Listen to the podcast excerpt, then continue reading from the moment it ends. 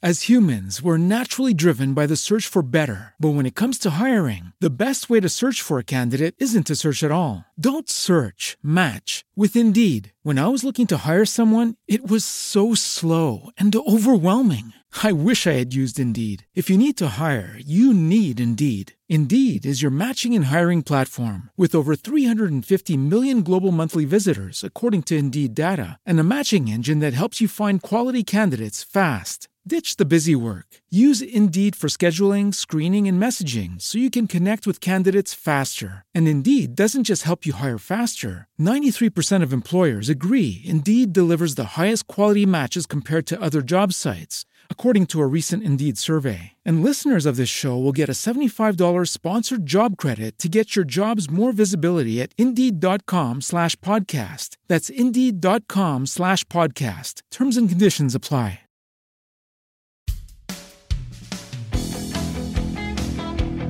Hello, and welcome to Killer Queens, a true crime podcast. I'm your host, Torella. And I'm your better, prettier, younger host, Tori. We're sisters who are obsessed with true crime. and love gal palin with you about cases. You can expect the occasional curse word. Lots of Friends quotes and all the 90s nostalgia.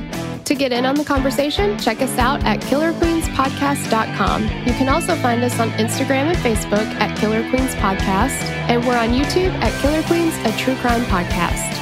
Okay, y'all, grab your Capri Suns or your Surge and let's talk about some true crime. Hey guys, welcome back to Killer Queens. Yay! Yay. We're so happy you've joined us. Yeah, we're so happy that we're going to tell you about the most ridiculous See You Next Tuesday mm-hmm. next to Jodi Arias and Casey Anthony. oh, yes. Basically, we're going to punish you. exactly. That's kind of friends we are. yup. Yeah. Yup. oh, no. Okay. So we should probably go ahead and explain. All right. Well, yeah, let's explain that. So, Tori, what's a Yooper? Oh, Jesus. A Yooper, or as they like to say, a Yooper, is someone who hails from the upper peninsula of Michigan. Why they call them Yoopers is because they call it the UP. And uh, I'm going to be honest with you guys. If you're from there, sorry about what's to come, but also I hate it. I hate the term Yooper. it's, uh, Hate it. that's not ideal. No. I um it's well at one point I'm like how did you how are you spelling the word bags? There's a hidden I in there somewhere. There's 11 eyes. There's got to be bags. Yes. But we're from Tennessee. We get it if you think we sound stupid because we're southern and we're going to have a little fun with it, okay? Yeah. Oh, it, it's inevitable and we cannot help it. No, we can't. Um, no, we sure can't. And it's very reminiscent of the movie. Oh no! Mm. How did I forget the name of the movie? Don't cry out Oh, yes. Drop Dead Gorgeous. yes, Drop Dead Gorgeous. Like it's such a good movie. It's so funny. They all have the same accent. Yes, Um, the Mount Rose Teen Princess Pageant. yeah, it's so funny. So, um, anyway, there was just, you know, there's a lot of that in this case. And um that's probably where we're gonna have our have our fun. Yeah. So just letting you Mhm. know if um if accents bother you, bad accents, like us doing it badly, then you might have to skip this one because Yeah. because that's 'Cause what we're doing. It's going to be a lot. Yes. Yep. Also, just as a, you know, hey, in case you didn't know about it, we have a Patreon. And if you want sure extra episodes or ad free episodes, Mm-hmm, mm-hmm, that's, I feel like that's kind of a, the biggie, right? yes. Well, no, so. the extra episodes is too. But It's all that in a bag of chips. oh, there it is. So, especially the ad free episodes, but especially the bonus episodes, then you're going to want to check that out. Three episodes a week, y'all. Nobody else gives that kind of. Mm-mm, mm-mm. Yeah, we said this last week. We're the very first Patreon to ever give three bonus episodes a week. Mm-hmm. We're in the Guinness Book of World Records. Yes, exactly. You're not going to get anything like that from anybody else, no matter how hard you look. And you don't need to because we've already done the research for you. Yeah, don't check it. No. Because you don't need to. You're just wasting your time. You got it. also, it's a known fact that everybody who joins the Patreon also goes in the Guinness Book of World Records. Yay. So, you know. There we go. But, you know, patreon.com slash killer queens pod. We do some fun stuff in there. We're going to try to do a lot more fun stuff this year. I don't know what yet, but we're tossing some things around. Yeah. And maybe if you join, you can help us figure it out. Yeah, that would be cool. Cause, like, you know, what do you guys want to do? How are we Exactly. going to hang out? So, Yeah. you know, let us know. Yeah. But without further ado, you think we should do it? Oh, yeah. oh, yeah. Kelly fucking Cochran. Here we Yes. go. Yeah. So we're going to start out in, of course, the UP Hmm. with all the Yoopers. and so it's close to the Canadian border, super remote, Mhm. very remote. This is Iron River, and it's close to almost 1 million acres of the Ottawa National Forest. That sounds like it needs a mall on it. Oh, yeah. Don't Like a? Mall of America. Oh, oh, yeah. You think they'd you think they'd have the parking lot of America to go with the Mall of America? Anyway, okay. um, yeah, please, you know, obviously we don't want them all there, but No, no. I just feel like when there's a lot of open land and it's, you know, needs to be preserved, people are like, no, it'd be good right there. A parking lot. That's what we parking Exactly. Some storage facilities. Oh my God. Stor- we have gotten so many storage facilities lately. It's ridiculous. Do we need that many? I don't, I don't know. I don't think so, but tons of people are moving here, so it kind of makes sense. I guess. But they move there. I've heard this about, I don't know, several places. Like people will be like, well, you know, you come here because it's kind of the end of the road. You know, you're trying to disappear and run from your troubles and stuff. Hmm. But Kelly Cochran actually did. So Yes. there you have, you have True, that. true, true. Yep. So we are going to transport you back to October 27th, 2014. Mhm, mhm. Police Chief Laura Frizzo, uh, she gets approached by a woman named Terry O'Donnell who went to her office. Chief Frizzo mentioned that that day would change her life forever. Terry wanted to report someone missing. Terry is described as a school teacher who was very distraught about a man that she knew that went missing. And the man's name is Christopher Carl Reagan. Now, there's sometimes that he's called Reagan and sometimes that he's called Regan. I'm Mhm. going to say Reagan. Yeah, it looks like Reagan to me. I know. He was 53 years old, about 6'1, blonde hair, blue eyes, and had a thin build. He also had two sons. And Chris Reagan is Terry's ex boyfriend. Terry said that she met Chris in the 1980s and they started out as friends. Then, decades later, through the magic of Facebook, they reconnected and they started a long distance relationship. Both were divorced, had previous uh, marriages, and wanted to begin dating. And they got pretty serious. Terry said that she wanted to spend the rest of her life with him. But after about a year and a half, so Chris had lived somewhere else and then moved up to the UP. And then he got tired of being there and wanted to look for a job elsewhere. Yeah, but did he? So would he have grown up there? Because she seemed like a lifer, like a like a Yooper for life, right? She had the accent. I feel like she was like Oh, born yes. and raised there. And they knew each other in high school, I think. So, Okay, yeah, that's what I was wondering. Was it high school? yes, he moved away, then came back. Okay, yeah, he he seemed like a free spirit kind of guy. He would move around, like you know, because he's getting ready to accept a job somewhere else because he didn't want to live there anymore. But I think, yeah, I think he had just kind of moved, bounced around places, and he was a pretty adventurous kind of guy too. Yeah, just a leaf blown in the wind. Yeah. So Terry and Chris's relationship ended amicably and they still spoke regularly, like multiple times a day, I think, Mm-hmm. up until mid October. And that's when Terry doesn't hear from him. So, two weeks after that, she goes and reports him missing. And she said that she hadn't spoken to Chris since October 14th.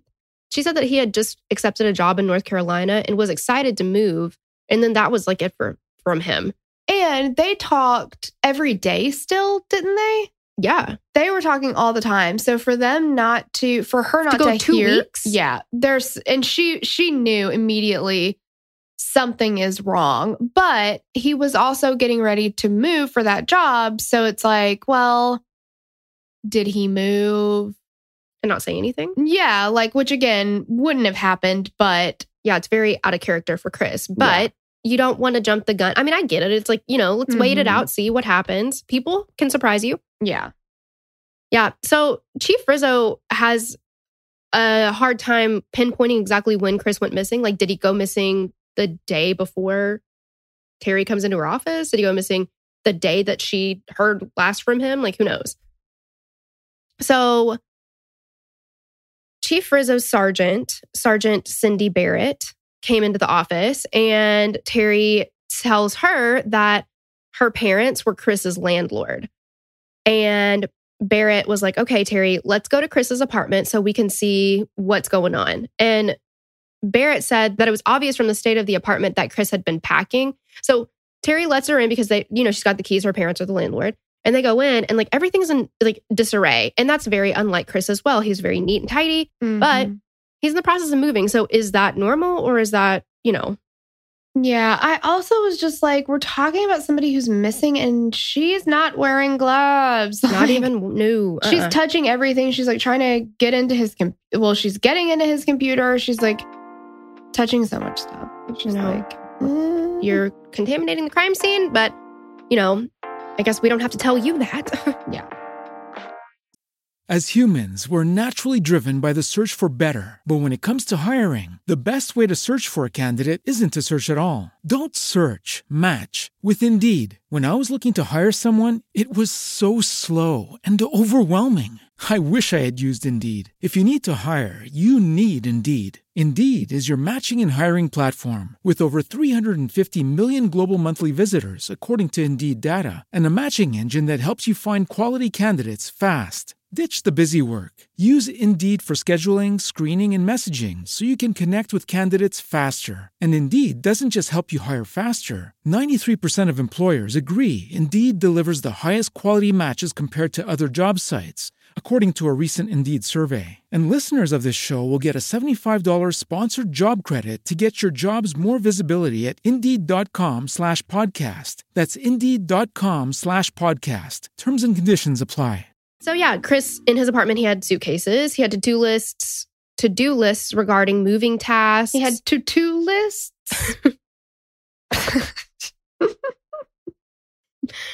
two I'm sorry. Was that he was gonna make some tutus or like tutu? Was he an owl? I'm confused. what owl have you ever heard that says two two?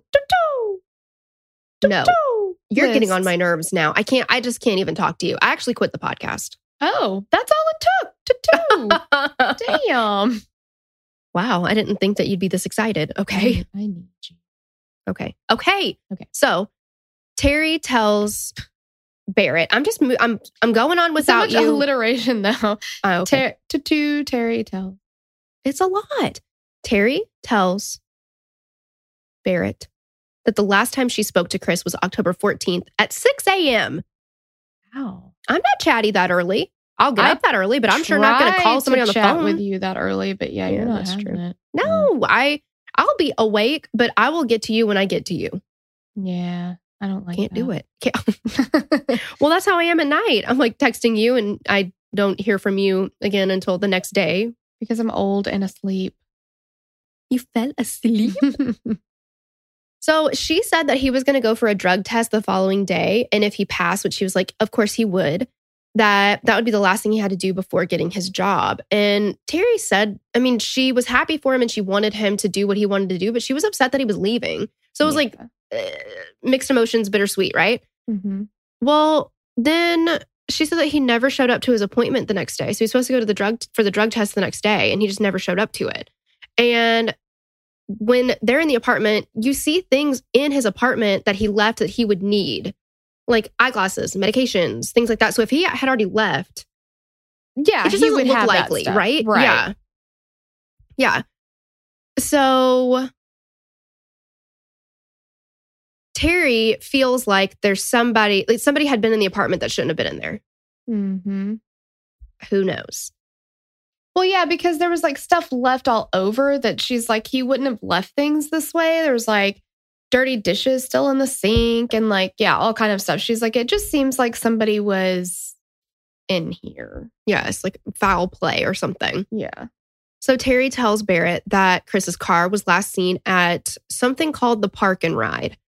We don't have that here. I don't know what this means. It's a carpooling area and it's on the outskirts of Iron River. But again, I don't know what the fuck a park and ride is. Well, what I was wondering, so I know that like by the airport, there's, but I think it's called the park and fly. So I don't know what the ride part is, but like you can go and park at this place and then they'll shuttle you to the airport kind of thing. So I don't know mm. if it's like then you would get a shuttle to I don't know what, like a train station or maybe it's like yeah, I don't know. They don't really No. I'm not It's really not sure. carpooling, so I'm guessing maybe a bunch of people meet up there and then you just leave your car there oh, and Oh, one okay. person drives Yeah. everybody. Okay, it's yeah, it's just a parking lot where you can leave your car. Okay. That makes sense too. So Barrett was like, I'm going to go out and look at his car. And Terry's like, I'm going to go with you. So they go and they notice inside of his car. And Terry was like, his car was his baby. But Which She- is interesting. It was a Genesis? Yeah. was it? It was just like a little is it a. Hyundai Genesis? Yeah. But I mean, you know, to each his own. He loved that Yeah. car. Yes. I mean, it's. I just thought it was know, kind of funny because I was expecting it to be like a I don't know, a Corvette or something. Right. It was like, Maserati. she's and like- it's like, yeah, this is his baby. And it's like a Hyundai Genesis. okay. exactly. So they notice in the car that there was a brace that, or like a, yeah, knee brace that was in the passenger seat. And Terry Yeah. was like, he just had knee surgery. So he should have been wearing that at all times. And Terry was like, can you please get into the trunk? Can we please open the trunk? And she was afraid that Chris was in the trunk of the car. But when they get into the car later and open the trunk, it's empty. There's nothing in there. Yeah, that's pretty um that's a hard thing to have to you know, like could he possibly be in the trunk? That's a scary thought to have to have about somebody who you love, you know? I mean, she's Mhm. still she I she would marry him in a heartbeat still if she could. Oh yeah, think. she's was so in love with him It's still. It's very obvious. Yes. Yeah. So there were thoughts that Chris had possibly gotten like lost in the woods, but and that's like kind of the first thoughts that they had, right? Because they're like, well, maybe he maybe he went hunting or something or whatever, I don't know, and just Mhm. got lost in the woods because these woods are vast. There's a ton of land there. Mhm. But they kind of nixed that idea pretty quickly because there wasn't much validity in that. Like Frizzo said that oftentimes hunters and overdue fishermen, they're reported hours after going missing. So it wouldn't have been two weeks later. I don't know. Yeah, uh, and I wonder. So I think I feel like she said that it would be cl- like within hours, just because of the fact that like if you're overdue, you have a return date. You know, like oh, he Mhm. was supposed to go fishing today. He should have been back by dinner, though. It's the next morning. hmm He's lost at sea or whatever. Yeah, it wouldn't have been Two weeks. two weeks exactly. Yeah. But also, like, what would he have been doing? Anywhere else for two weeks. Well, but what would he have been doing there? Like he didn't. I feel like he was pretty. He was very kind of a creature of habit, you know. And I feel like if he was Oh, going to yeah. go on something like this hunting trip by himself, he would have let somebody know. He, Terry would have known for sure he was going hunting. So oh yeah, for sure. yeah, I mean, of course you want to you want to follow all the leads, but it- Right. that kind of didn't ring true. I guess. yeah, it doesn't, I don't, I can see why they nixed that idea pretty quickly. Right. So Chief Frizzo gets Chris's car towed back to the state police forensic lab for processing, and they get search warrants for his cell phone records and his bank info. His last bank card purchase was for gas in Iron River on October 14th at 4 p.m. And then Frizzo gets footage of Chris from the gas station, and she could make out what he was wearing. And it was just funny because she's like, Yeah, he was wearing a t shirt and jeans. And I'm like, That's very specific. Thank you so much for letting us know. Yeah, exactly. He was wearing clothes. Mm-hmm. He had a shirt and also pants. exactly. So Frizzo reaches out to the state police commander and she tells him that they don't have a detective and that they're super understaffed and that she needed help. So Mhm. three detectives responded from Michigan State Police and they immediately feel that Terry is the number one suspect. yeah, which I get. Yeah. You need to look into her. Yeah. I mean, the reasons being they had a romantic relationship. Mhm. And it's not unheard of for somebody to be like, well, he's leaving, which is why we're ending our relationship. Therefore, I killed him because like if no if I can't have him, nobody can. Like Yeah. that's totally possible. Yeah. As far as they know, she's the last person to talk to him because Yeah. she talked to him the day of. And yeah, so apparently Terry had noticed that Chris had been in contact with other women online. And they're like, well, that could have been the motive, right? Detectives questioned Terry for over two hours. And Terry was like straight up pissed about it. She's like, I did not do this. Like, uh, Yeah. because she could tell that they were definitely looking at her as a suspect. Yeah. And I also think, like, if, you know, if you didn't do it, look at like Scott Peterson's interviews the night that he reports Laci missing. He's cool as a cucumber. He's got all the time in the world to talk to him, right? He's just Mhm. like, oh, yeah, you know, he's not saying stuff like, why are you looking at me when you could be out there looking for her? Like you're in the wrong area. And I know that not everybody would know to say that, but Terry is getting pissed and she's that because that's what she's thinking. You're wasting time. Like, do what you need to do to clear me so that we can find him because there's Yeah. something going on. Exactly. So det- the detectives, they wanted to bring Terry in for a polygraph test. And Frizzo was like, no, I believe her. She seems believable. I don't think that Terry did it. So this is kind of the first time that Frizzo and the detectives that are on the case too do not get along. Yeah, I mean, she like she thinks she's doing, and I think she did. She's doing the right thing by saying like she's putting her ego aside and saying, "I need help. I don't have enough I'm ill equipped. yeah, to handle this. And she feels like immediately they're going in the wrong direction. And it's like, guys, yeah, we don't need to waste time with this. We need to, Well, and I'm sure she feels like, okay, I needed help, but not this kind of help. You guys are definitely like hindering rather than helping. right. So the local news runs a press release for Chris Reagan on their website. And in the comments, someone says, Does anybody know Dale Vassar? And Chief Frizzo is like, I do. this is interesting because it is such a small town. Mm-hmm. it really is like an everybody knows everybody kind of thing Mm-hmm. because here if you see something on like a news website there's like thousands and thousands and thousands of comments and i have not never once looked through something on like a news website and been like oh i know this person oh i know this per-" you know like I mean, Mhm.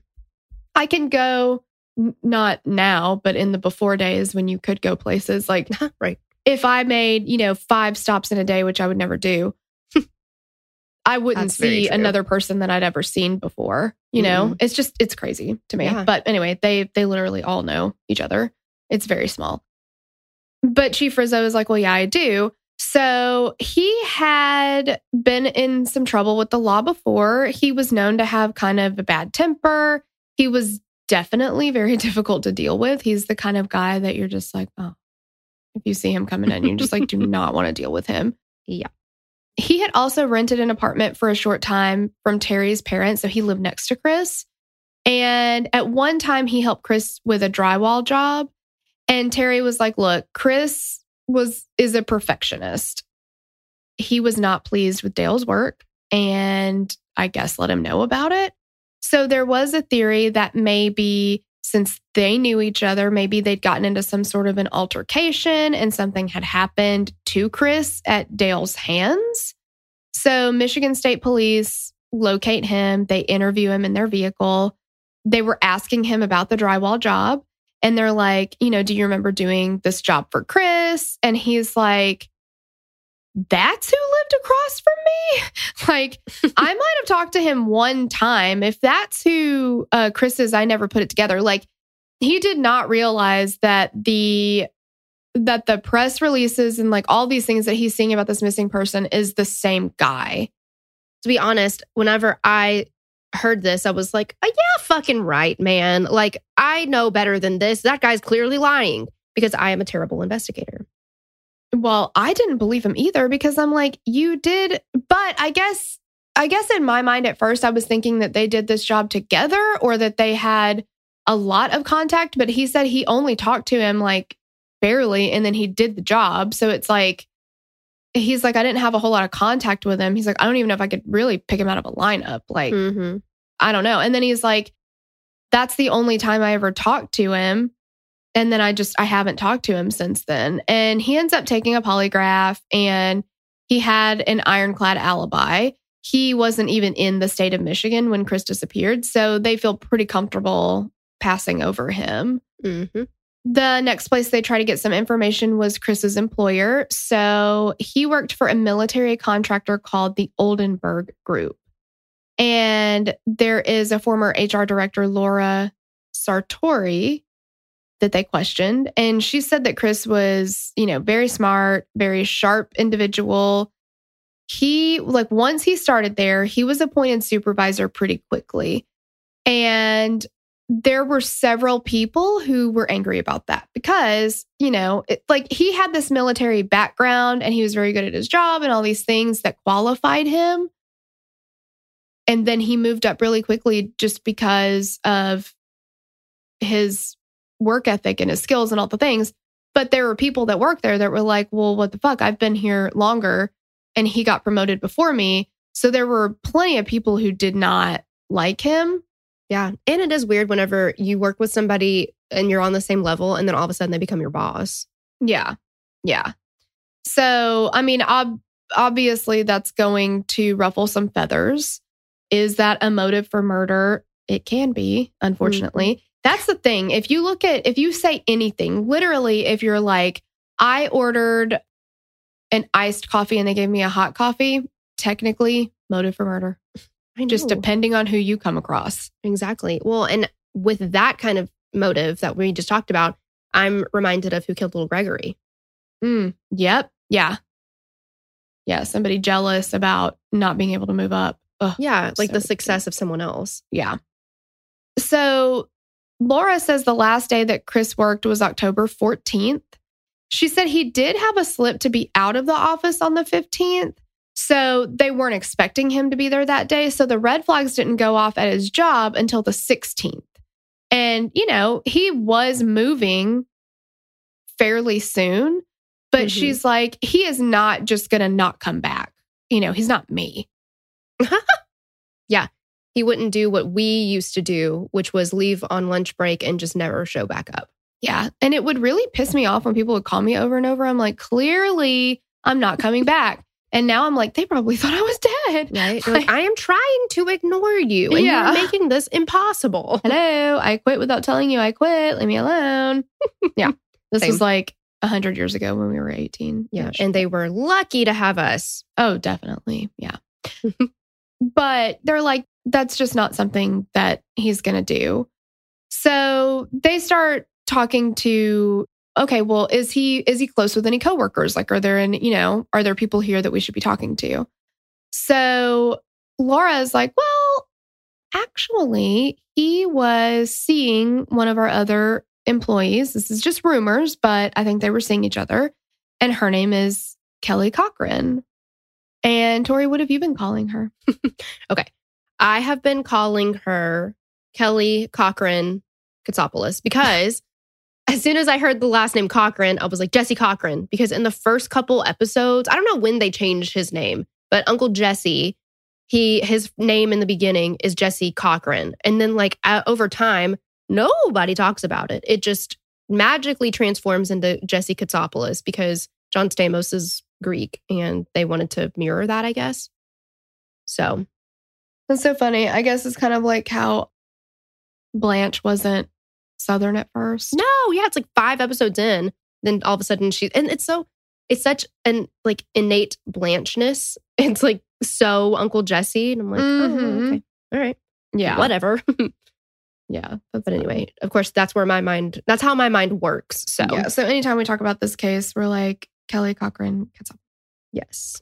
But okay, so he's seeing this woman, Kelly Cochran, allegedly. Yes. And Kelly was hired as an electrical assembler. And according to rumors, they'd been hooking up after Chris and Terry had broken up. So, sometime during that summer.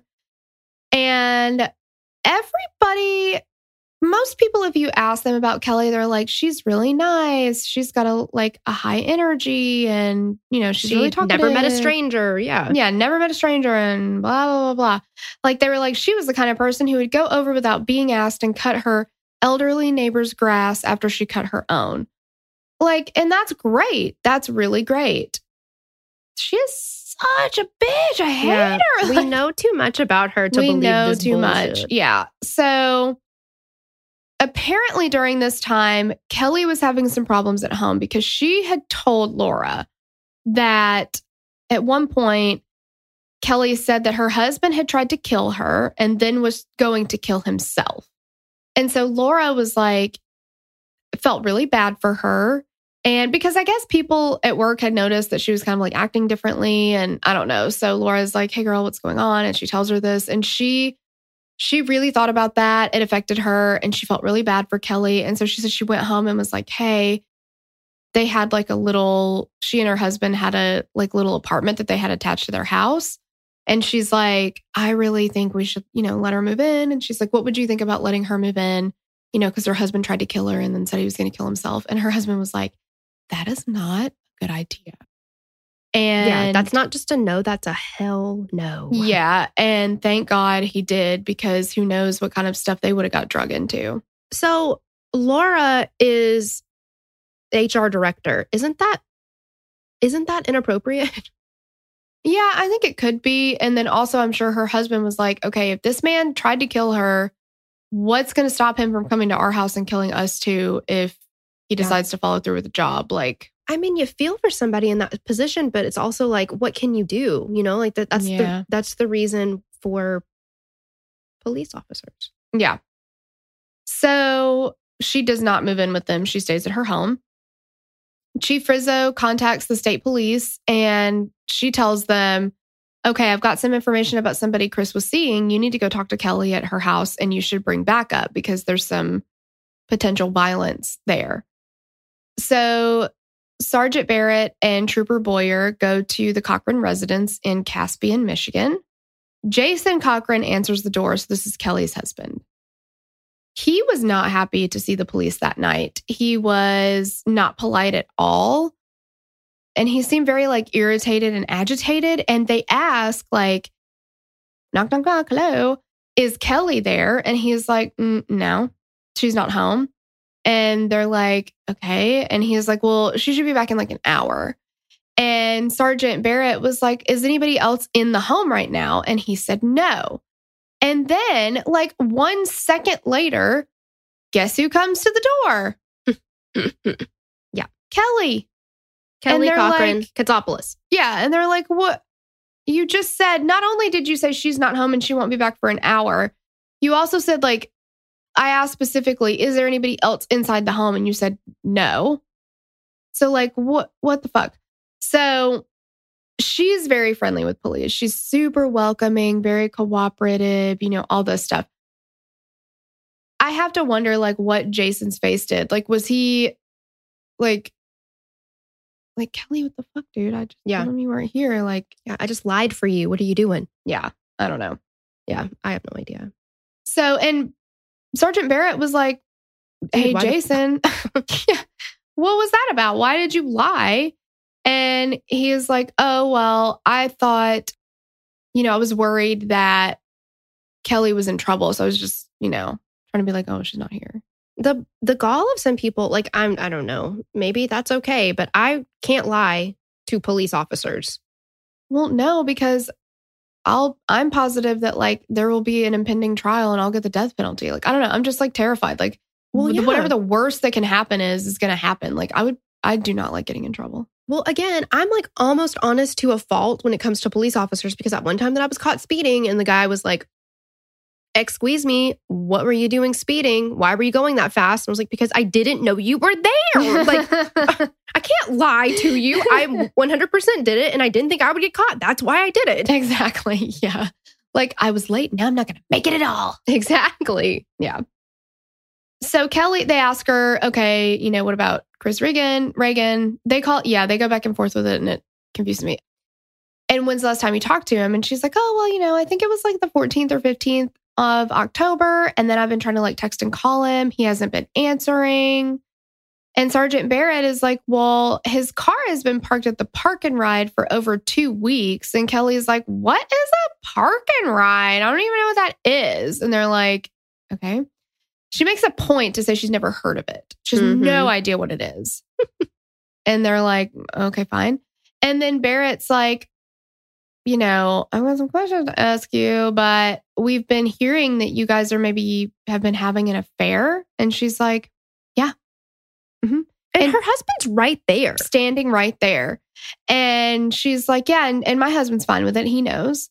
And they said that like Jason was standing there while they're talking to her. He's not saying anything. He's not showing any emotion He's, like- whatsoever. Stoic as a statue. yeah.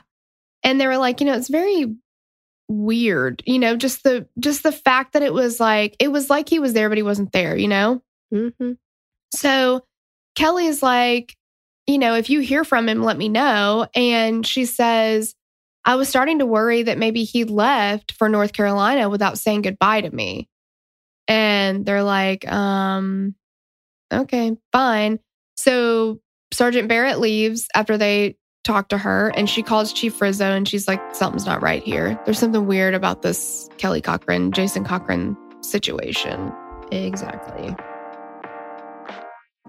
As humans, we're naturally driven by the search for better. But when it comes to hiring, the best way to search for a candidate isn't to search at all. Don't search, match with Indeed. When I was looking to hire someone, it was so slow and overwhelming. I wish I had used Indeed. If you need to hire, you need Indeed. Indeed is your matching and hiring platform with over 350 million global monthly visitors, according to Indeed data, and a matching engine that helps you find quality candidates fast. Ditch the busy work. Use Indeed for scheduling, screening, and messaging so you can connect with candidates faster. And Indeed doesn't just help you hire faster. 93% of employers agree Indeed delivers the highest quality matches compared to other job sites, according to a recent Indeed survey. And listeners of this show will get a $75 sponsored job credit to get your jobs more visibility at Indeed.com slash podcast. That's Indeed.com slash podcast. Terms and conditions apply.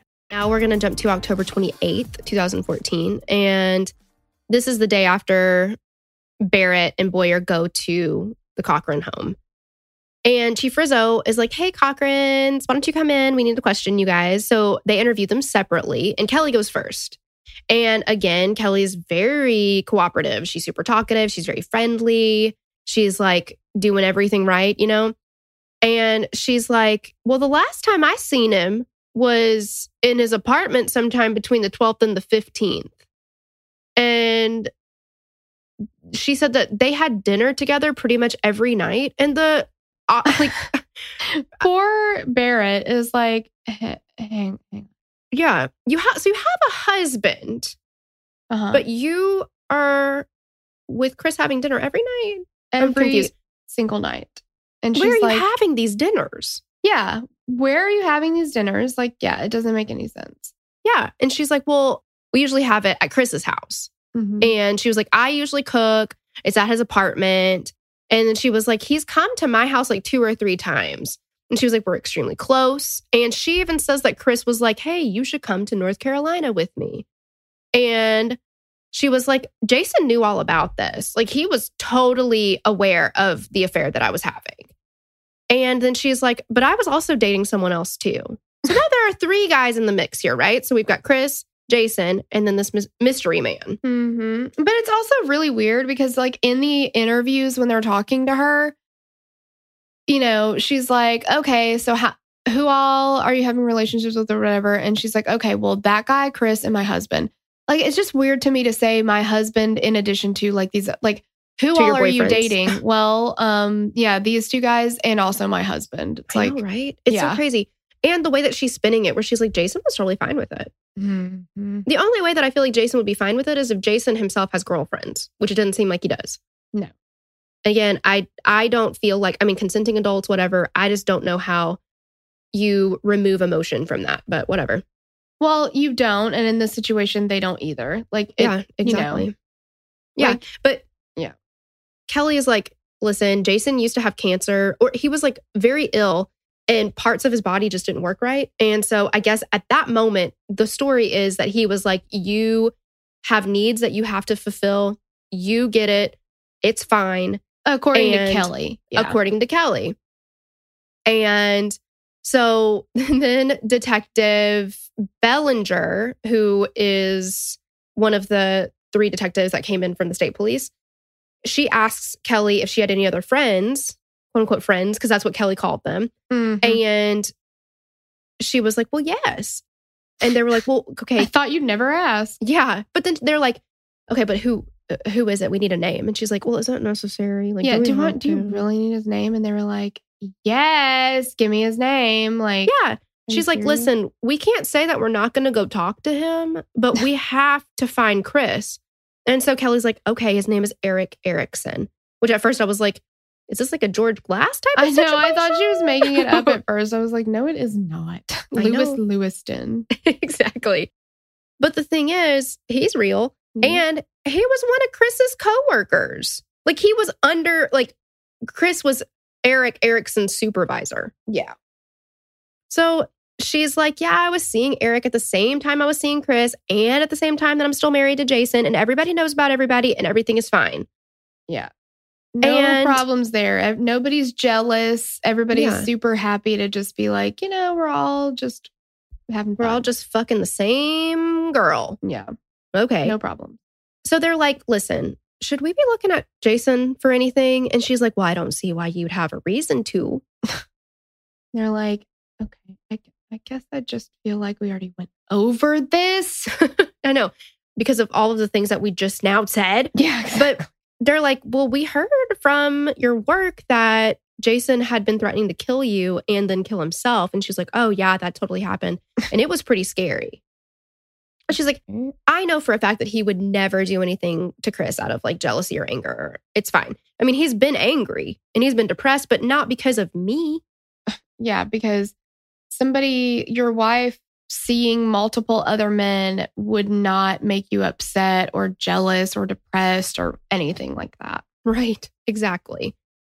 So yeah, then here comes Jason. So they they swap.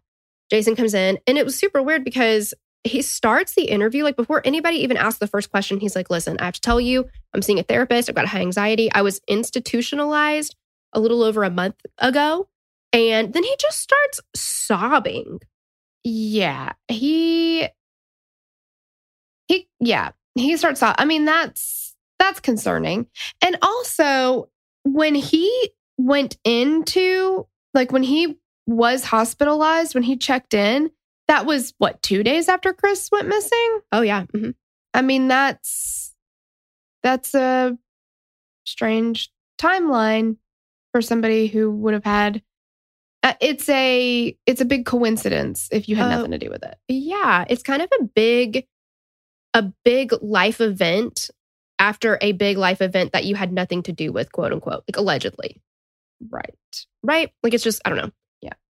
So they're like, hey, did you know about the affairs? Because Kelly said you knew about him and you were fine. And he was like, I knew that she was seeing people, but I wasn't really happy about it. And Mm. So obviously they're they're spinning two different stories here. It's like, who which one is right? right. And I mean, I don't think it takes a rocket scientist to figure out that Kelly's the one who's fucking lying. But he said that there was a period where he was not able to even walk and he couldn't have sex. And so that's when he agreed that she could see other people. But apparently, that was, it was only supposed to be for that amount of time.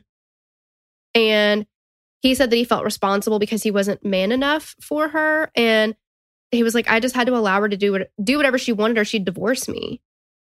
Yeah, and I I I feel bad because apparently like it was either I don't know if it was the medication he was on or whatever treatment he was going through or what, but it apparently rendered him impotent either Yeah. during that time or for the remainder, I'm not really sure. Yeah. So they're not able to sleep together. And what he says is, she stayed with me during that time and she didn't have to. You know, I was sick and I couldn't sleep with her and she didn't have to stay with me. And in my mind, I was like, yes, she did. Yes, she did. Yes, she did. What She's you your wife. for. Yeah, Yeah. Like, yeah, she's she's supposed to stay with you, and Yeah. that's that's awful and it sucks. But like, that's your husband. I, I don't know. Well, and I think that it just shows the character of Kelly Cochran. Like Uh-huh. she, if it doesn't work for her, she's not going to fucking do it. I still need to get it. Yeah. yeah, exactly. So he was like, I would wait for hours and hours and hours waiting for her to come home. So what she would do was she would like get off of work, come home, change, go out, and just like be gone forever. And he didn't know where she was. Mm-mm. Yeah. Just go And- and doing her own thing, whatever she wants to do, however long she wants to be out, whatever. Exactly. So he talks about on October 16th, him going into the psychiatric hospital because he was suicidal. And he was like, I was in the hospital for about five days. But he was like, I never threatened, because they're like, Kelly said that you threatened to kill her too. And he's like, No, I never did that. I just, all I cared about was hurting myself. Mm-hmm. Yeah. And isn't that when they said they were like, well, she, you know, she said you tried to kill her. And he's like, well, I'd be surprised if she said that. And they're like, no, no, you're not. She did say that. And he's yeah, like, exactly. what? She said that? Like, Yeah, he was shocked that she said that because it's not true. right. Yeah.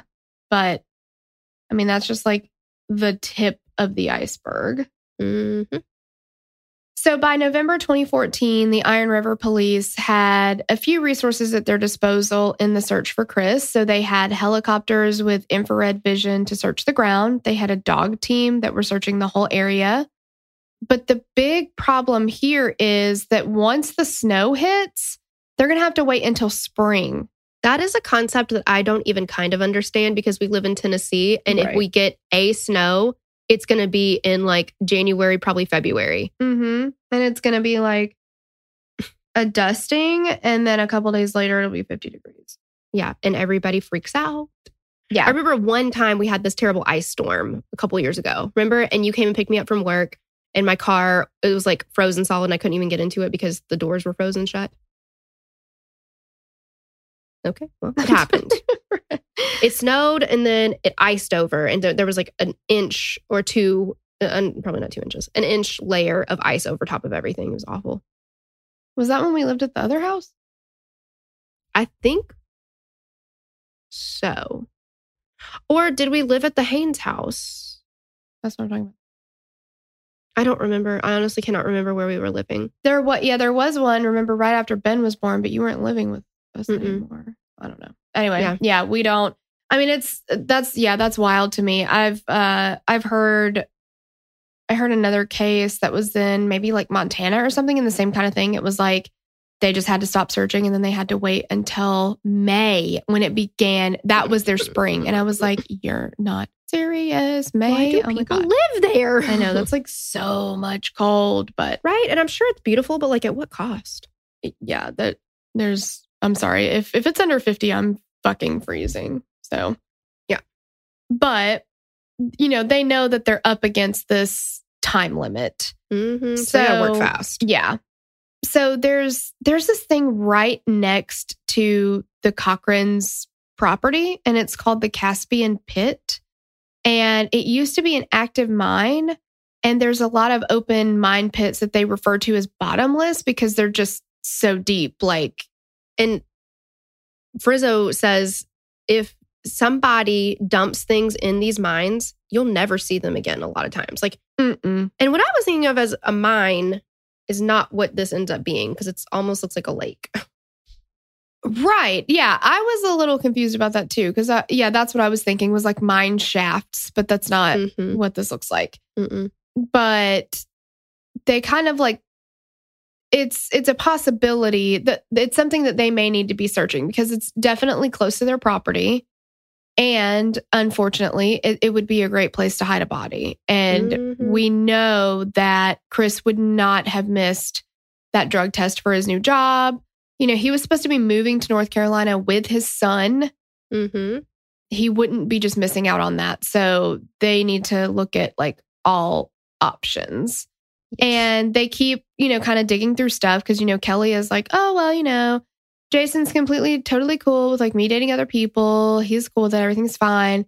And they start finding text messages where they're they're seeing that Kelly's story isn't isn't It's not lining True. up. It's not, yeah. yeah.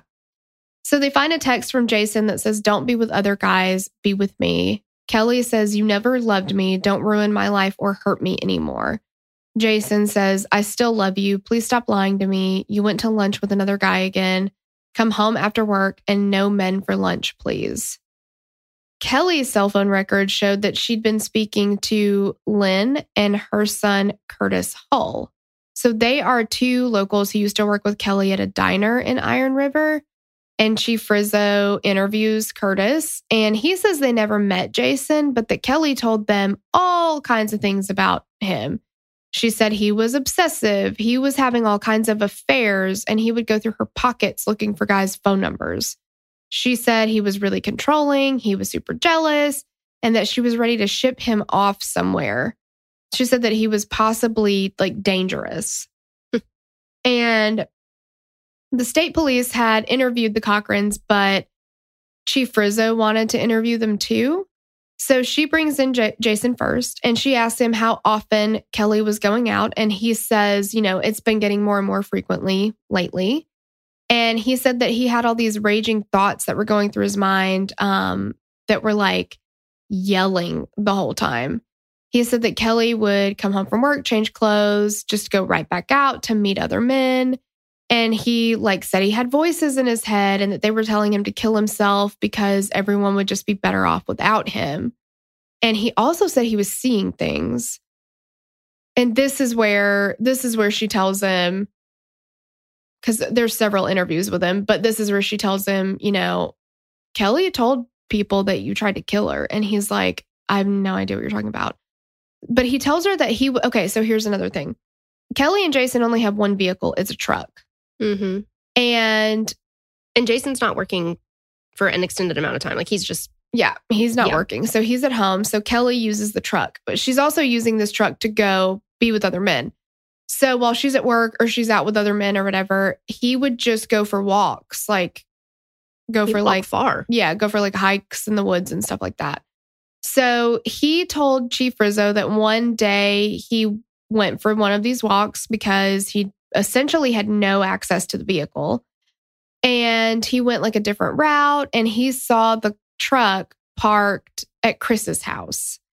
And she's like, okay, why did you go in that direction though? Like because it's a it's a different direction and he walked like many blocks out of the way basically. And Mhm. she's like, Why did you go? Like, what was your reason for going in a different direction that particular day? And he's like, I don't know. And she's like, Did you know that Chris lived there? And he's like, No, I didn't know that he lived there. Like, I didn't realize he lived there until I saw the truck there. And then I figured out that's probably where he lived. And I think he said he saw this like other car in the parking lot that had a kayak on the top of it. Yes, and he did. knew that Chris like or that Kelly had mentioned that she had gone kayaking with him one time and so he just assumed that that was his house. Mhm. She's getting very suspicious. Now it seems like you knew where he lived. Are Yeah, you sure you never met him? Yeah, she's pressing harder. Yeah, because he's saying I've never met him. I don't know anything about him, couldn't pick him out of a lineup kind of thing. And she's really feeling like you're closer to him than you're telling me. Like you know more about him than you're telling me. And he starts saying that maybe he needs to talk to an attorney, which, you know, he probably should have at the beginning, but Yeah. But they're trying to be cooperative because they think that that's the best thing to do, right? Like, yeah. And not- Kelly thinks that she can outsmart them for sure. Yeah. So then a few minutes later, Frizzo, she brings Kelly in because they swap again. And she's like, dude, had has Jason ever met Chris in person? And Kelly's like, no, absolutely not. Uh-uh, no way. She's like, but what about the truck being at Chris's? And like Jason said that he saw it there. And Kelly's like, yeah, I mean, it was it was just there. It was there. Yeah, I told him. And she's like, I didn't think that Jason knew that I was even dating Chris at the time. But the time before when she came in, she's like, Of course he knew. Of course he knew. Right. Yeah. It's all it's a- a- all over the place. It just yeah. Yeah. So she's, yeah. So then Kelly is asked to take a lie detector test, and she was like, Uh uh, no way, not doing it. She's like, Nope, nope, nope, nope. So Frizzo gets a call from somebody who's like, Hey, it's Chris Reagan. And she's like, Yes, I found him. Oh my gosh, cracked this case wide open. Perfect. And then she finds out that it's Chris's son. He was like, It had been two or more weeks since I've spoken with my dad. I don't know anyone up in the UP. Can't talk to anybody about like what happened to him, which is kind of weird to me because unless, I mean, they had a strained relationship and they were trying to rebuild it back up. But it's like, didn't, wouldn't he have known Terry at the very least? That's what I thought. I thought he did know Terry. So know. yeah, I don't know. Maybe, maybe he didn't. I don't know. But he said he didn't know anybody up there, so he couldn't contact him. And he's just waiting because they're supposed to get the house or the place together in North Carolina. And then poor little baby Chris Jr. goes all the way up to Iron River because now his lease is up at his place and he's got to like move all of his dad's stuff into storage. And I cannot imagine it's January in the UP. Yep. Cold as hell. Old as hell. Yep. And at this point, Chris has been missing for three months. So Frizzo is like, okay, we've talked to Kelly. We ta- heard about these three men. We got to find this guy, Eric, that she's also was dating, and we got to ask him about it. Mhm. And Eric, he had been in the military. He, I think he was from the UP or Iron River, I think. He was from Iron River. Yeah. He went into the military, then he got out and he moved back into the into Iron River. He starts working at the Oldenburg group and he says that he went out with Kelly a couple times and then she like moved real quick. She was all over him. She he said after a bit of texting, they had sex and uh Frizzo or I think it's Frizzo that's interviewing him. She's like, "Do you remember because you don't see I mean you see him but you don't see who's interviewing. But he's like they're like, "Do you remember the first time you guys had sexual inter?" And she doesn't even get the word out. And he's like, "Oh yeah, I totally remember when that yeah. happened." He was like, Yep. uh, it was a warm, sunny day. I don't know. Just Yeah. like, okay. Like, "okay, that's kind of weird. Like, did you write it on your calendar, man?" I know. yeah. yeah, he's like, Kelly came and picked me up in her truck. She drove him to a place that he suggested, which was Wildwood Lake. And it's very close to the park and ride mm-hmm. where Mm-mm. Chris's car was abandoned. she's never heard of the park and ride. No, right. Yeah. She has no idea. Mm-mm. So, and then also he's like, Yeah, I mean, we had sex a couple times and I went over to her house one time. We had sex in her bed. I'm like, What are you doing, Kelly? Well, and also, Jason doesn't work. He's always home. Yeah. And that's what the detective, I swear it's Rizzo. Oh my God. I keep wanting to call her Rizzo from Grease. Yeah. Frizzo was like, You weren't worried that Jason was going to be there, that he was going to come in or anything? And he's like, I didn't really think about it. I don't know. right. No idea. Yeah. Like, what about he? And he doesn't have a car either. So all he does is wander around. like, Yeah. But Eric said that Kelly was like, Listen, Jason is completely out of the picture. So that's, that's the story that he got. And that's what he thought. yeah, that's true. Yeah. And he was talking about like her texting style. So apparently she's like texting, texting, texting, all in completely like giving you all of her attention, or he wouldn't hear from her for days. Mhm. And it was like always on her schedule. And he said that he knew that Kelly and Chris were dating throughout the entire time that he was messing around with her too. And Frizzo was like, Can I go through your phone? And he's sitting there and she takes the phone and she sees a text from Kelly that's on from October 12th, 2014. So this is two days before Chris goes missing.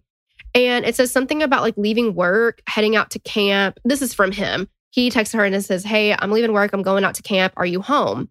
Then they meet up and they're like, She's like, Where did you guys meet up? And he's like, Oh, we met up at the park and ride.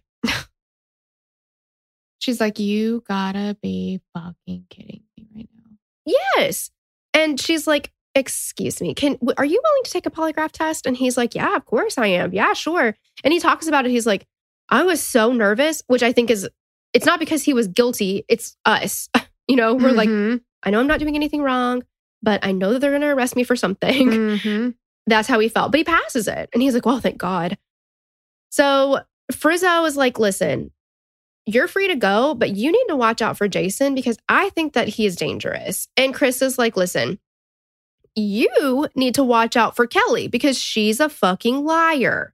So don't Mhm. exactly believe everything that you hear. Right. And yeah. Well, I think one of the things about Kelly is she's so disarming Mhm. and she's so very she is charismatic. She can she can disarm anybody. She makes you feel very comfortable and all these things. And so even though her stories about Jason aren't lining up, it does he's he's a big guy. Like it does still seem like he would be the more dangerous of the 2 Mm-hmm. And that's your first mistake. Like you couldn't be more wrong, you know? Like just being like, oh well, she's a tiny woman. I mean, she's Right. not tiny, but you know, like Yeah. she's just a she's just a woman and he's like this big tough dude. Like she's running shit. It just doesn't seem Mhm. that way at first. Exactly. So she keeps going through text messages and uh, Chief Frizzo, and she finds one from October the 20th between Kelly and this guy named Art Johnson, who's another coworker of Kelly's. Kelly didn't go very far when she talks to anybody. No. And Art had messaged asking when she'd heard from Chris, and she's like, oh, you know, not since last week. And Art had been off work when Chris had gone missing. He'd had carpal tunnel surgery, but he said that everybody at work knew that Kelly and Chris were together. Mhm. And when Chris found out about it, he was not happy.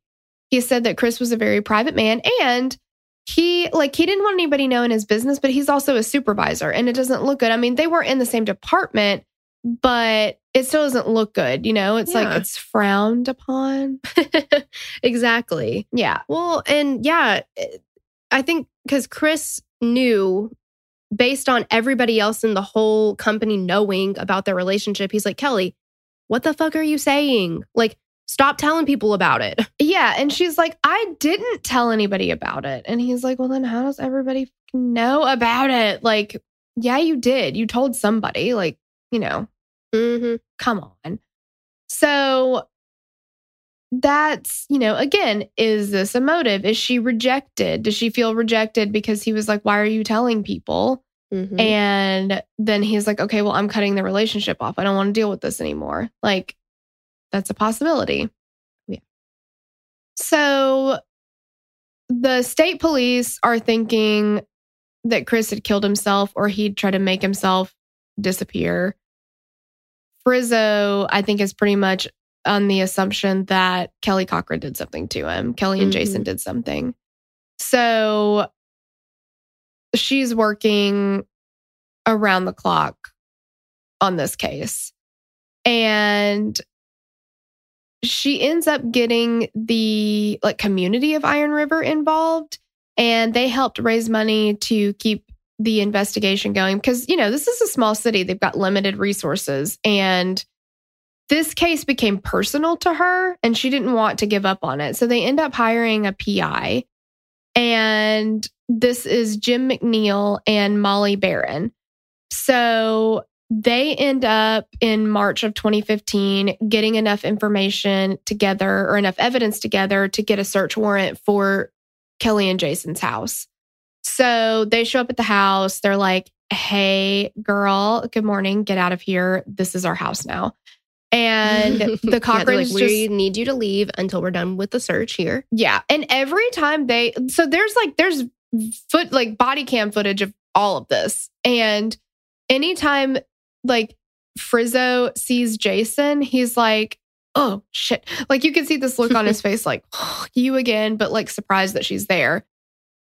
But they go to a neighbor's house while while the search is going on because they're like closing time basically. You don't have to go home, you can stay here. Like Mm-hmm. you can go somewhere else, you can do whatever you want. And it was super cold outside and snowy. So they were like, I guess we'll just walk to the neighbor's house. So they find a lot of weapons. They find a loaded 22 handgun. They find all kinds of swords and axes and like crossbows and stuff. They said that Jason had a really strong interest in knives and swords and all kinds of stuff. Crazy. Yeah. They get the crime lab out there, and it looks like there's some blood spatter on the ceiling in the living room. Luminol detects it. It's been painted over. And when they get there, Kelly's like, Oh, excuse the mess. We've been renovating this house. We just got it and we're renovating it or whatever.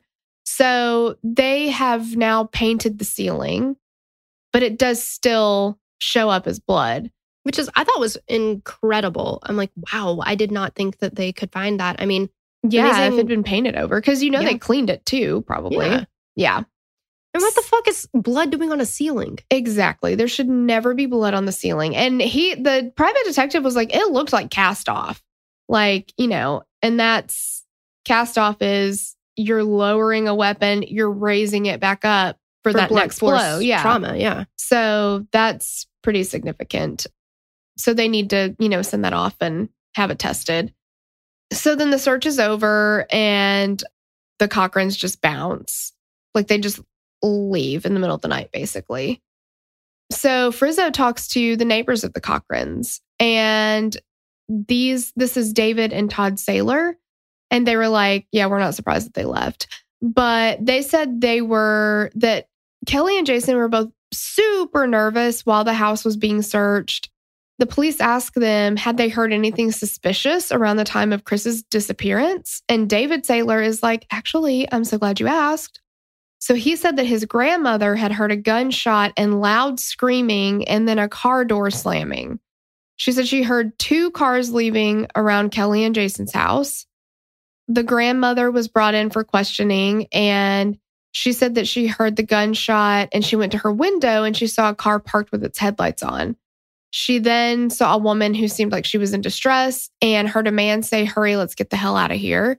And then the car backed out and left. So, over the next few nights, David said that he heard what he thought were power tools running at the Cochran's house in the middle of the night. So, if they're renovating this house, like, okay, sure, you're going to maybe like be sawing some things or working on stuff.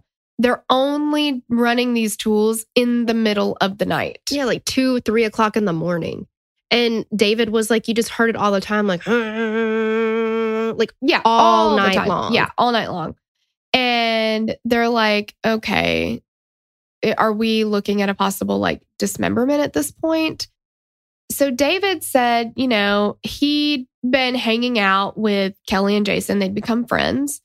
And he said that they started hanging out in September of 2014. So it wasn't very long before Chris would have gone missing that they started spending time together Mhm. but he said uh, they would hang out and smoke weed together. And then one night, this is two nights after Chris goes missing, the Cochrans invite the Saylors to their house for a barbecue. And David was like, it was really weird because they'd never done that before and they've never done it again. And he said they were always broke. Like it was a big deal that they never had any money. But all of a sudden, these two people who never have enough money to make their own ends meet invite us over, and there's easily $150 to $200 worth of meat there. yeah. And they are supplying everything. Yes, they're supplying everything. They're not asking, you know, bring bring something with you or anything like that. It's it's strange. Mhm. And he said, this is so gross. He said he wasn't sure what kind of meat it was. He said that it looked like it was sort of transparent, like lobster or shrimp. And he said it was something that he had never eaten before. And Mm. David is pretty sure they they ate Chris. oh, God. Can you Reagan. imagine? It's like the only other people that I feel like could say that are Dahmer's neighbors. Yeah. Yeah.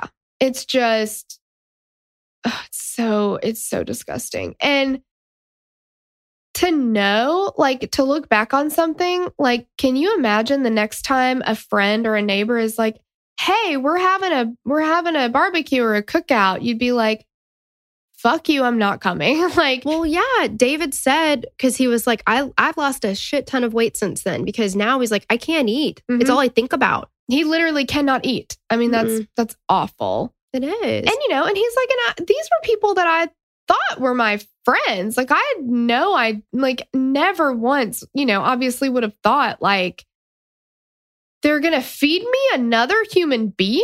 Like without my knowledge, exactly. Yeah, Not like, that I mean that's never okay, but yeah. fuck, right? Like you don't do that to somebody you're supposed to be friends with. Yep. Exactly.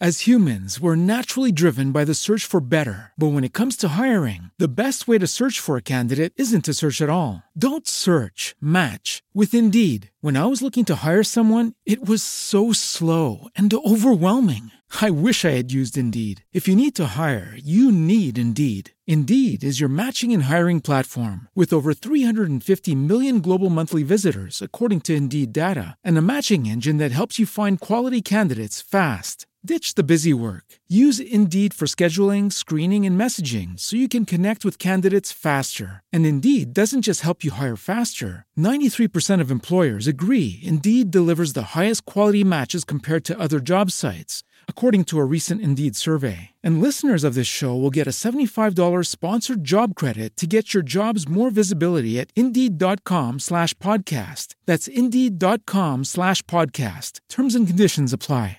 So, March 27th, 2015, and this is two weeks after the search happened in the Cochran's home. The lab results are back, and they definitely know that it was blood. But the thing is, they couldn't tell like what kind or whose it was. They're like, is it an animal? Is it a person? Is it whatever? So, because of the paint and because of the cleaning solution, whatever they used, it's kind of rendered useless. So that same day, Frizzo's like, I'm going back up there and I'm going to search this house. So that second time, they took way more stuff with them, like parts of walls, doors, anything that appeared to have blood on it. And it was a lot. I don't know how investigators do it because it seems painstaking. Like the drops of blood that they were looking at were so tiny. I don't know how they, I don't know. It's just like you got to like needle in a haystack kind of stuff. But then Frizzo was like, I'm going to go down in the basement. And she was like, she said it was creepy. I mean, and we see it's like body cam footage, but we see her going down. But then she says that she finds some like journals that Jason had kept. And it seemed like, or she knew that they were from when he was in that mental facility that he talked about. Mm-hmm. And she was like, it kind of seemed like they were, he was talking about Chris's disappearance because in one of the entries, he's like, he's talking about him being a hunter and that the feeling that a hunter gets when he's like stalking his prey. And he talks about like an unwanted guest being in his home and putting a sign on the wall that said, if you're not invited, you're not welcome. Right. I don't, I don't know. That's um concerning. Yeah. I mean, circumstantial at best, but very circumstantial. Mm-hmm. Just the fact that he checks into a mental facility two days after this guy goes missing and he's got a very strong tie to this guy, that's a lot. Oh, yeah. So they are obviously looking for, or they need to know where Jason and Kelly are. I didn't see this coming. I didn't either. The PIs that are working on the case snuck over to the Cochran's house the day before the first search happened. And they are like walking through because it's snowy, right? So they're walking on like the tire tracks that have happened. So nobody could like detect that they're, you know, you got footprints if they don't. And like under the cover of night, they go and they stick this like ridiculous magnet that has a GPS tracker on their truck because they had this inkling that they were going to run away. And that's exactly what happened. So then they're like, oh, guess what? Totally know where they are. They're in Merrillville, Indiana. Yeah. It's like, oh, wow. Okay. That's There you go. an amazing thing that you guys already did. And I didn't know that you did it. yeah, exactly. So let's get into who Kelly Marie Cochran is. A little background on the bitch. She was born in 1980 in Merrillville, Indiana. And if I'm not saying that name right, I don't know. Whenever I heard it spoken at first, I was like, oh, Maryville, got it. And then I tried to type it and my computer was like, eh, Oh, yeah. that's not how that's spelled. So she lived right next door to Jason. And that's how they met, which is crazy. Yeah. And Kelly's mom, we hear from her, and she said that Kelly had a tough adolescence. She would like run away from home multiple times. And the mom, her name is Melanie, was like, when Kelly made her mind up to do something, she would just do it. And she was put into a girl's home when she was younger. Melanie said that Jason was three years older than Kelly and he was a good kid, but he had his own issues. And she was very surprised that Kelly and Jason were even interested in each other. Like she did not see that relationship coming. but they seemed to fall in love and they started dating in high school and then got married shortly after. And they spent most of their lives in Indiana, but then they moved up to the UP and became Yoopers. Yulbers. Yoopers. Frizzo needs to get DNA from Kelly and Jason because they want to figure out what, like, try to figure out, yeah, whose blood is whose that they found in the, the house. like get these profiles going. Yeah.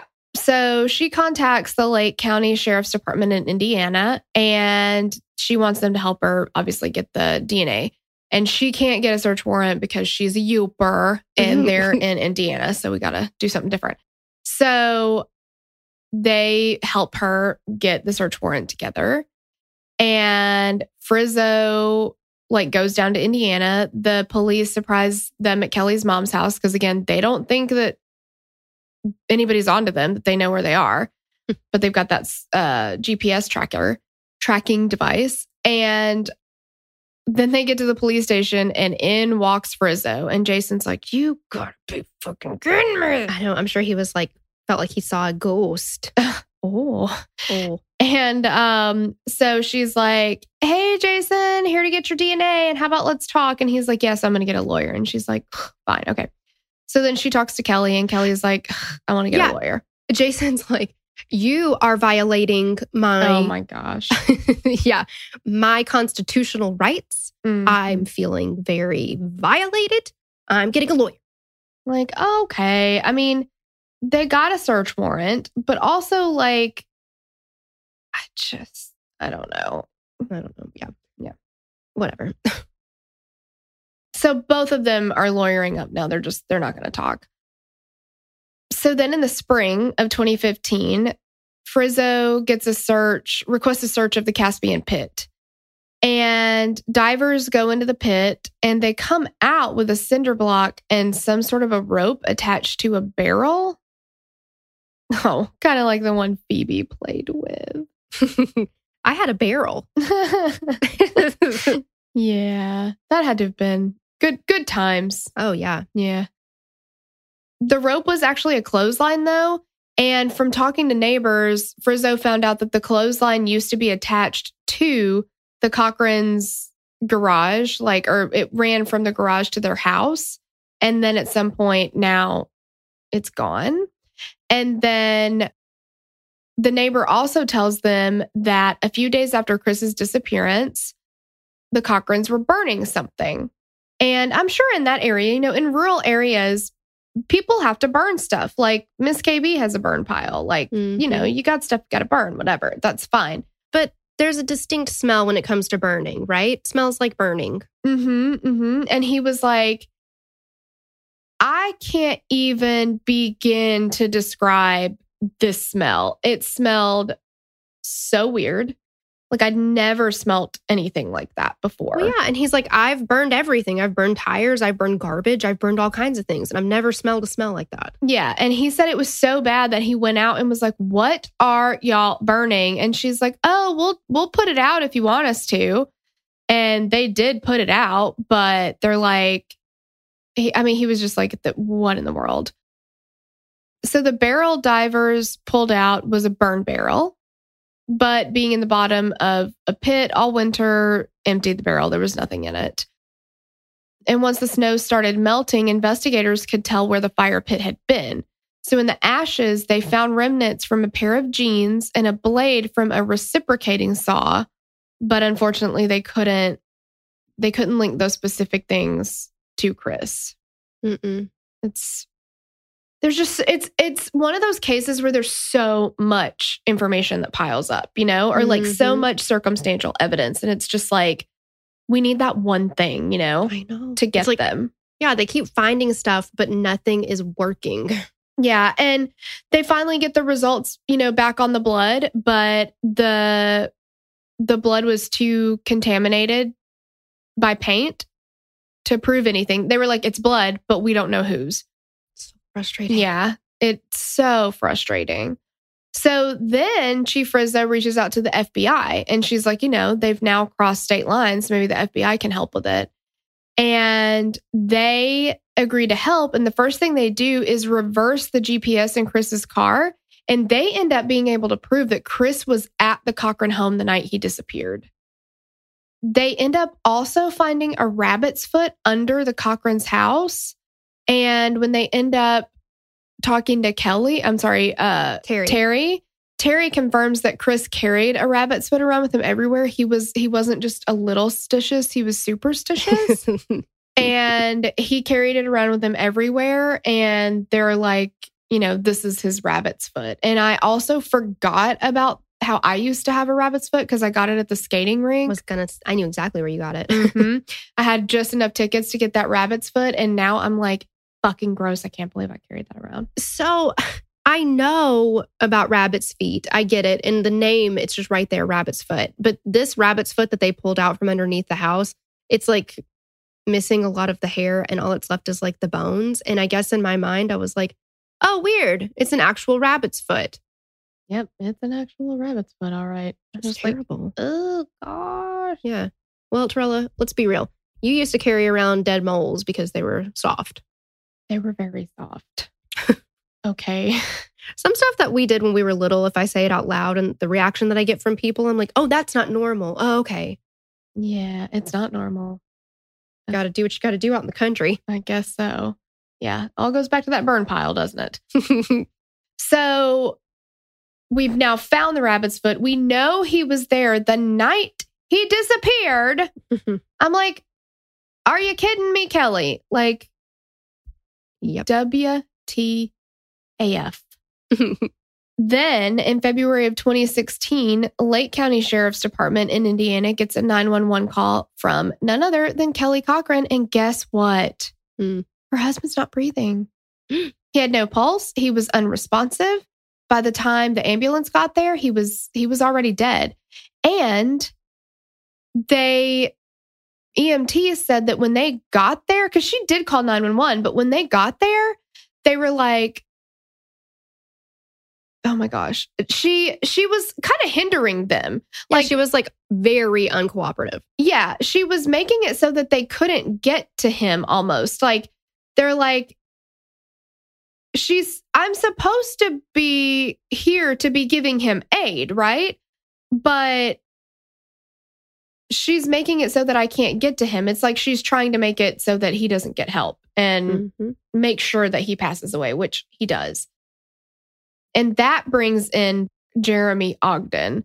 So he is going to investigate Jason Cochran's death. And I think this is really, this is like in the Sam Little case, this is Jim Holland. Yes. Like this is what gets her to open up. I think with Kelly, the reason she opens up and talks to him is because she thinks that he's into her. I really Yeah. think so. No, I mean that's how she that's how she rolls. Like Yeah. she loves any kind of attention that she gets from men. Yeah, she's not going to talk to Frizzo because Frizzo's competition to her, I think, in her eyes. Like, Mm-hmm. it's definitely something where she only wants to talk to a man. And this is Mhm. exactly what they needed. But they at first were thinking that it was a possible overdose because there's drugs nearby. But Ogden is like, this does, I don't know, this doesn't seem right. So he attends the autopsy and wants to kind of give the examiner some of the details around his death just to give him that full picture. And the examiner noted that there were some marks on the body that indicate suffocation and strangulation. His sinus cavities were collapsed, and the autopsy ruled it a homicide. Because she's evaded arrest so far, I'll say that she's clever. You know, she's smart enough. Right. Why she obviously has never watched or listened to a true crime podcast, hasn't watched anything about true crime, to know that no, almost no matter what you do, it comes back. You can figure it out. Mm-hmm. Yeah. So on February 29th, Detective Ogden interviews Kelly at the Hobart Police Department and he starts out asking about Jason and like his death and how she's doing and whatever. And then he switches to Chris and he's like, Listen, I really think that you could help us with this case, but I'm not saying that you're a suspect. I'm asking for your help as a witness. And Kelly's like, Oh, no, the fuck, you're not. Like, I'm not talking about it. And then the FBI tells Ogden about a friend of Jason's. His name is Walt Ammerman.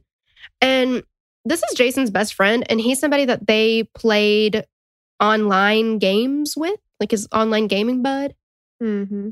So Walt had come forward and he had contacted the police about some stuff that he knew because he found out that Jason had passed away and he's like, he was young, like 37. You shouldn't pass away abruptly or like out of nowhere like that. Right. And so Ogden's like, listen, Walt, can you be an informant for us? And what we want you to do is we want you to call Kelly and you tell her that you have a letter that Jason mailed to you. And it's all made up. It's not true. And Walt's like, yeah, I'll do it. But he was like, no amount of acting classes is going to prepare you for that. Right. I can't even imagine. Yeah. Yeah. That would be so scary. Oh, yeah. I mean, that. My stomach would be in my butt the entire time. I know, you know, he's like calling her and his hands just like shaking, like, oh my God, oh my Mhm. God, oh my God. Because you don't want her to be like, obviously you're lying, but yeah. yeah. Or like suspicious or something. It's just, yeah. Yeah. So he calls her and he's like, Look, I got a letter from Jason on January, like, you know, I don't know, the 4th or the 5th or something. And it had a note inside of it from him and then another letter inside. And it says, you know, if anything were to happen to me, I need to mail the letter. And the letter is to the Iron River Police Department. And he's like, I just wasn't sure what to do about it. I thought I should tell you. And she just goes, Please don't. Please don't. And he's Mhm. like, Okay, so she definitely had something to do with it. Right. And two days later, all of a sudden, she's like, Oh, hey, uh, Ogden girl, I have been just meaning to call you. I'm super swamped. Um, we need to have a talk though. I got to talk to you about this letter. so she goes back to the police department and she's like, I'll tell you what happened to Chris Regan. Reagan. She said, Chris is dead and Jason shot and killed him. Of course. How convenient. Mhm. She said that Jason shot Chris in the head, and then she said that he got rid of him, that he'd cut him up. Detective Ogden is like, "Look, we need to bring Chris home. Like, we his kids need to know where he is. His kids need to be able to bury him." And she's like, "Eh, well, that might be hard." And Ogden's like, "No, you know where he is. Like, let's get this over with." So they drive from Indiana up to the UP. And when they get to Iron River, she takes them to a county road. 639 mm. Pentoga Trail, she said, is the spot where they dumped his remains. So while detectives are in that spot looking for the remains, Kelly agrees to go with Ogden to her old house to do a reenactment of what happened that night. And of course, she changes this, you know, many times, but she said that she and Chris were having sex in the doorway of her house because they didn't even make it upstairs. And also, like, I just feel like she's trying to, she's trying to, Be sexy. yes, trying to like start this conversation and get him to want to have this conversation with her. Right. And she's Like- just garbage. Like, she's so gross. And the way she talks about it, she's just like kind of giggling, like, oh, well, you know, I mean, we were just so into what was happening. We couldn't even, because he's like right here in the middle of the doorway. That's where Yeah. y'all were, where y'all were doing it. And she was like, well, you know, we couldn't, we couldn't make it upstairs. Yeah. Ugh, just whatever. So then she said that she didn't know Jason was in the house, which again, why would you not know he's in the house? He has nowhere else to go and you have the only vehicle. Yeah, like, exactly. where the fuck else would he be? yeah. Jinx. Oh my God. Jinx, Pokio, Miyako. So, and you can see Ogden is like, yeah, I don't believe this shit, but whatever.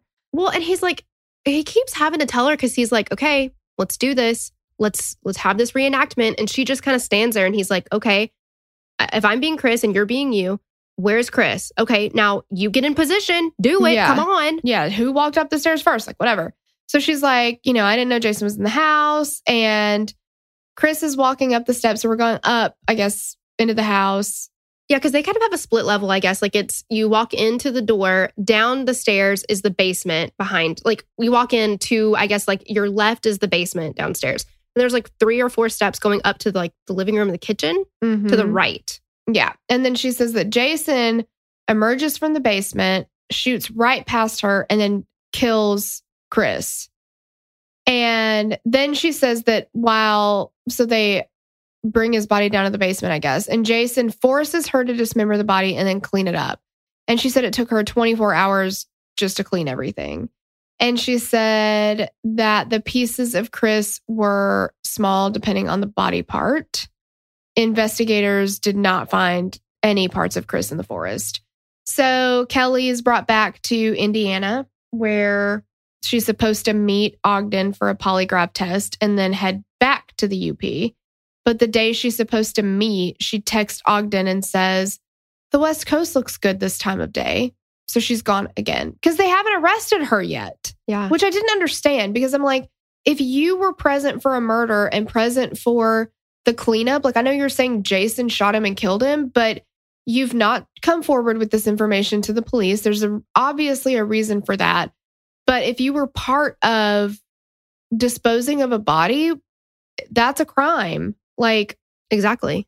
So she flees again, flees, flee, fled. oh my God. she flees again. she flees again. I don't know why I want that D in there. She flees, she fleds, whatever. She is gone, is basically what I'm trying to say. she say. R U N N O F T. she did. She did. So she's, you know, who knows where the fuck she is. But um Ogden is like, okay, so I'm just going to keep texting her because if I keep texting, then she'll turn her phone on and check them. And Yeah, then we can got to find know. her. Yeah, she's got to know. And of course it works because again, I think she's trying to flirt with him. And so she's she's like, "Oh my god, here's another one. He's totally into me." Like whatever. and they find her in Kentucky. So US Marshals take her down. So they end up arresting her and she looks very rough Yeah. like even rougher than normal. She's got a bunch of marks all over her face that look like sores. Like I don't know what the deal is, but anyway, she's Yeah. gross. And like seeing her in that photo, because she's smiling in the photo. Which is- is. Why does anybody smile in a yeah. Yeah. I guess maybe if you get a camera in front of your face, it's instinctual to just smile. But I'm Yeah. like, you're being arrested for a murder here. Well, yeah, and I mean, like think about Jodi Arias. She's like, "Can I freshen up a bit?" They're like, Ugh, "This is your mugshot, bitch." Yeah, No, right? No. Yeah, I know. not gonna But yeah. Kelly's got a lot of tattoos. Like she's got a lot of butterfly tattoos and stuff like that. And Yeah. looking at her in that photo, just in general, I hate to be this way. No, I don't care.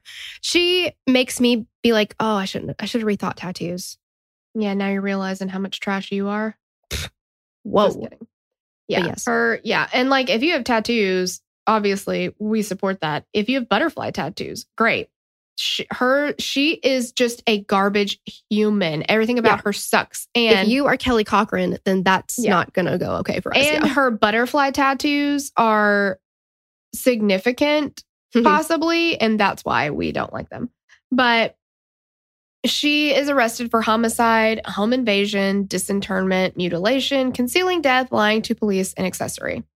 So now she's like, okay, I guess I should go ahead and tell you this. Not only was I there and I Mhm. helped like get rid of Chris, but I was supposed to have killed him myself. So she said that she and Jason had this blood pact. And she said that 14 years before that, on their wedding night, that he told her that if she ever had an affair, she was supposed to kill that person or Jason would kill her. I do not believe this at all. no, because it's a lie. Yeah.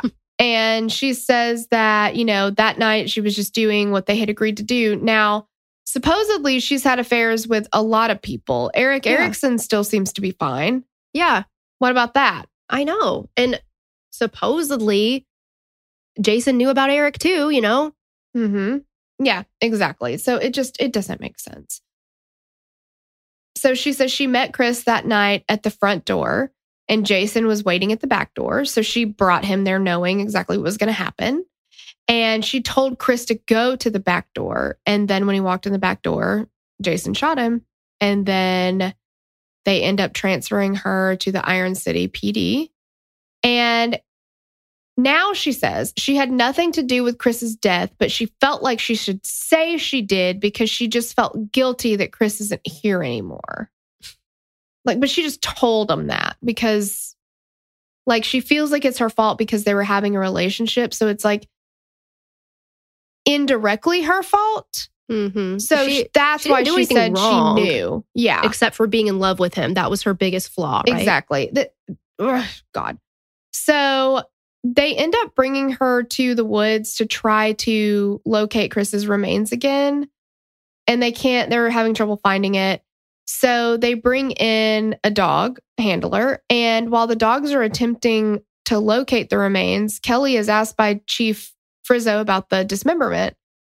And she's like, Oh, yeah, you know, it took a super long time. Jason was sawing for hours. And she's like giggling about it when she talks. And Frizzo goes, It must give you some sort of enjoyment. And she says, Yeah, the high, the blood, seeing the blood and tasting it. And she's like, Not like, I'm not like a vampire or anything, but I just, I like to taste it.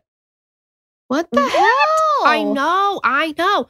I will be honest. I have tasted blood because sometimes your girl gets too excited about eating and bites her own cheek or tongue. Mhm. It has happened before. Yeah. I don't like the taste of it. It's disgusting. And also, one Mhm. time I basically broke my whole face off Yeah. while I was on a go kart and I swallowed so much blood. I don't understand the enjoyment there. I just will not, I do No, not it get makes it. you super nauseated and like Yes. yeah, Mm, yeah, not good. So the dog ends up finding a bag by a tree that Kelly was like, you know, this is where we buried it. And and she said they had put his body parts into bags. And the bag had been shredded and it was obvious that animals had gotten to it and there was nothing inside. Ugh, how frustrating, right? I know. it's obvious that there were human remains because the dog won't alert to anything that's not. Yeah. Ugh, so frustrating. Yeah.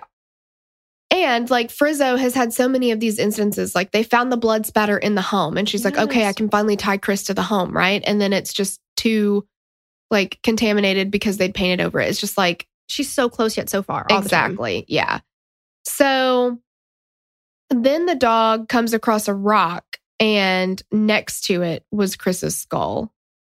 And then later on, they end up finding a lower jawbone that was confirmed to be Chris's. So Kelly does also show police where the murder weapon was hidden. They had tossed that into the Caspian pit behind their house. And she also told them about forceps that were used to try to pull the bullet out of Chris's skull. And investigators had overlooked them. And they were the one piece of evidence that had Chris's blood on them. Here is a question. Mhm. If and weren't they still next to the sink or some shit? yeah, they were like literally They on the side of the sink. Yeah. if you go to search somebody's house who you believe have murdered somebody and you see forceps laying by the sink, do do most people have forceps? I would think not. I honestly, when they said forceps, I was like, what the fuck is a forcep? Yeah, that's a medical instrument. There's no reason that most people are going to have that inside their homes, especially out like it's just been washed. Mhm. I'm very like it's not like it was a fork, you know? Right. Yeah. Like so what I don't know. I'm just very surprised. They're like, "Oh, we didn't even notice this forceps." There. yeah. It's not like they used two forks like Mrs. Doubtfire and created a pincer. Exactly.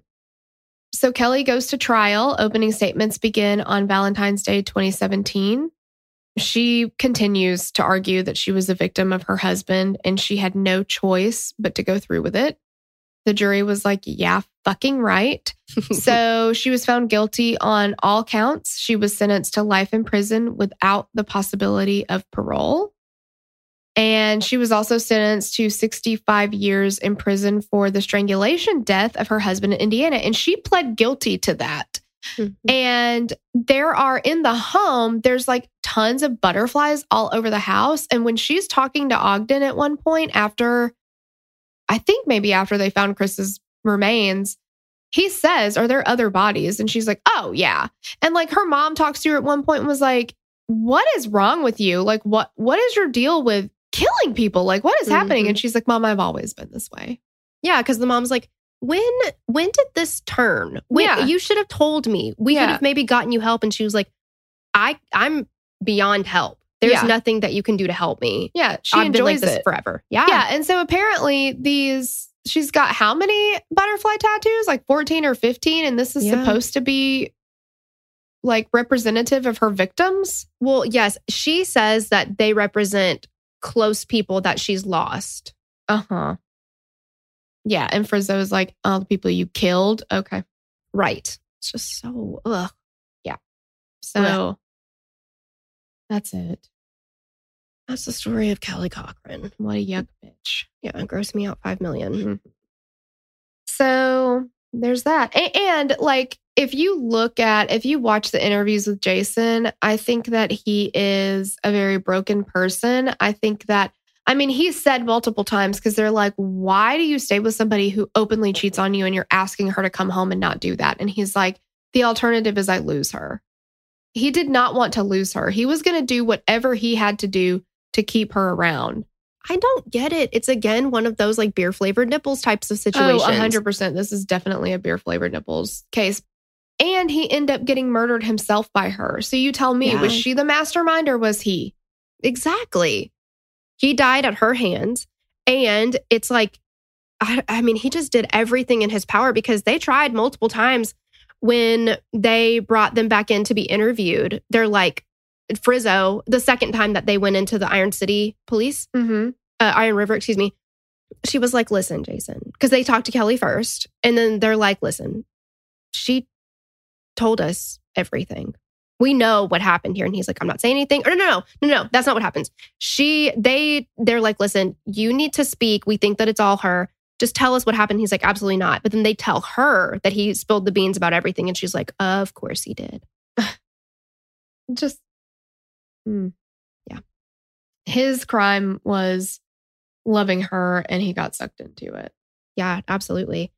I, again, you know, it's one of those things we just finished up Love Fraud, which this would have come out way after. But we finished up Love Fraud, and it's one of those things where I'm like, Kelly Cochran and uh, Richard Scott Smith, I'm like, how do you pull the ass? How did you do it? Ugh. What is the deal? Is it different for women? Like, if you just bust it wide open, you're like, it's a given that you're going to find somebody? I don't know. I don't get it. I don't get it. So there's that. There's that. Well, we hate her, and we're sure you do too. And, uh, you know, we'll catch you on the next episode. Yeah. Thank you so much for listening. Bye. Bye. We'd love to hear your thoughts on this case. Connect with us on Instagram or Facebook to continue the conversation. Thanks for listening, and we will meet you back here next week. Bye. The theme song for the show is created and composed by Stephen Toby. You can find more of Stephen's work on SoundCloud. Our logo was created by Sloan Williams of Sophisticated Crayon. You can find more of her work on Etsy. Visit us at killerqueenspodcast.com for merch and other info about the show.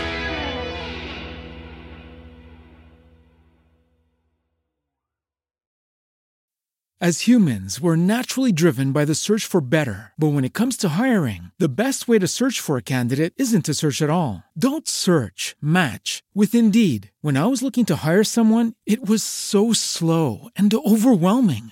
I wish I had used Indeed. If you need to hire, you need Indeed. Indeed is your matching and hiring platform with over 350 million global monthly visitors, according to Indeed data, and a matching engine that helps you find quality candidates fast. Ditch the busy work. Use Indeed for scheduling, screening, and messaging so you can connect with candidates faster. And Indeed doesn't just help you hire faster. 93% of employers agree Indeed delivers the highest quality matches compared to other job sites, according to a recent Indeed survey. And listeners of this show will get a $75 sponsored job credit to get your jobs more visibility at Indeed.com slash podcast. That's Indeed.com slash podcast. Terms and conditions apply.